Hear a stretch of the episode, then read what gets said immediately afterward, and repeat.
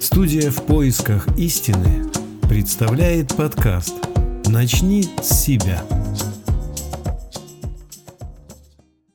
Осенние заморозки. Осень. Заморозки по утрам серебрят траву инеем. Белые кристаллы льда на зеленой траве выглядят волшебно. Кажется, что дотронешься до этого драгоценного убранства, и оно осыпется кристаллическим дождем. Но нет, от тепла руки кристаллы тают и превращаются в маленькую капельку воды.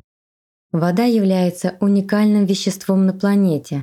Она входит в состав всех объектов. Даже камни содержат в себе воду, а человеческое тело состоит из нее примерно на 70%. Наша планета, кроме видимых водоемов, имеет внутренние хранилища воды, подземные реки и моря. Получается, что это вещество присутствует везде, и мы знаем, что без воды нет жизни, что показывает ее важность. В практиках традиционной медицины ее издревле используют для лечения людей с помощью различных заговоров. Кстати, и в христианской религии есть обряд крещения водой. Раньше наука это отвергала, потому что не могла объяснить. Несмотря на то, что подтверждением были многочисленные случаи исцеления. Но в последнее время стали появляться научные гипотезы о ее энергетической функции. Получается, что вода может как бы запоминать информацию и долгое время ее хранить. Она не слышит наши молитвы или заговоры, но воспринимает наши чувства в этот момент, то есть энергетику, и может ее корректировать. Так как вода везде, и в нас, и в воздухе, и в земле, то постоянно происходит это энергоинформационное взаимодействие, через которое связано все живое и неживое.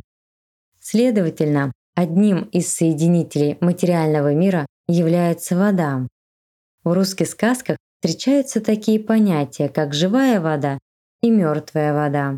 Причем эти волшебные водоемы находились за тридевять земель, на краю земли, то есть в труднодоступных местах. Мы это воспринимаем как небылицу и фантазию. Но сейчас уже найдены на планете источники с необычными свойствами. Наука объясняет эти феномены наличием различных примесей или ионов металлов, но факты о положительном воздействии на организм подтверждены и бесспорно. Когда у меня плохое настроение, страхи, агрессия, то вода внутри меня заряжается этим негативом и передает его дальше, во внешний мир. А если благодаря негативным новостям СМИ миллион человек находится в аналогичных эмоциях, то в сумме возникает огромный негатив, который разрушительно влияет на планету в целом. И это уже очень серьезное воздействие.